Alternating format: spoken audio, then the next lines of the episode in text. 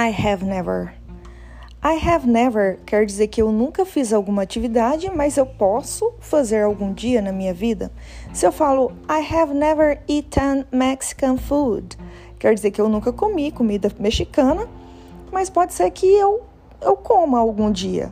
Se eu disser I, I never ate Mexican food, quer dizer que eu nunca comi e nem vou comer. Talvez não seja um estilo favorito para mim ou talvez eu nunca vou ter essa possibilidade de fazer novamente. Então, I have never exige um passado particípio de um verbo. I have never been, I have never eaten, I have never seen, I have never gone, I have never bought.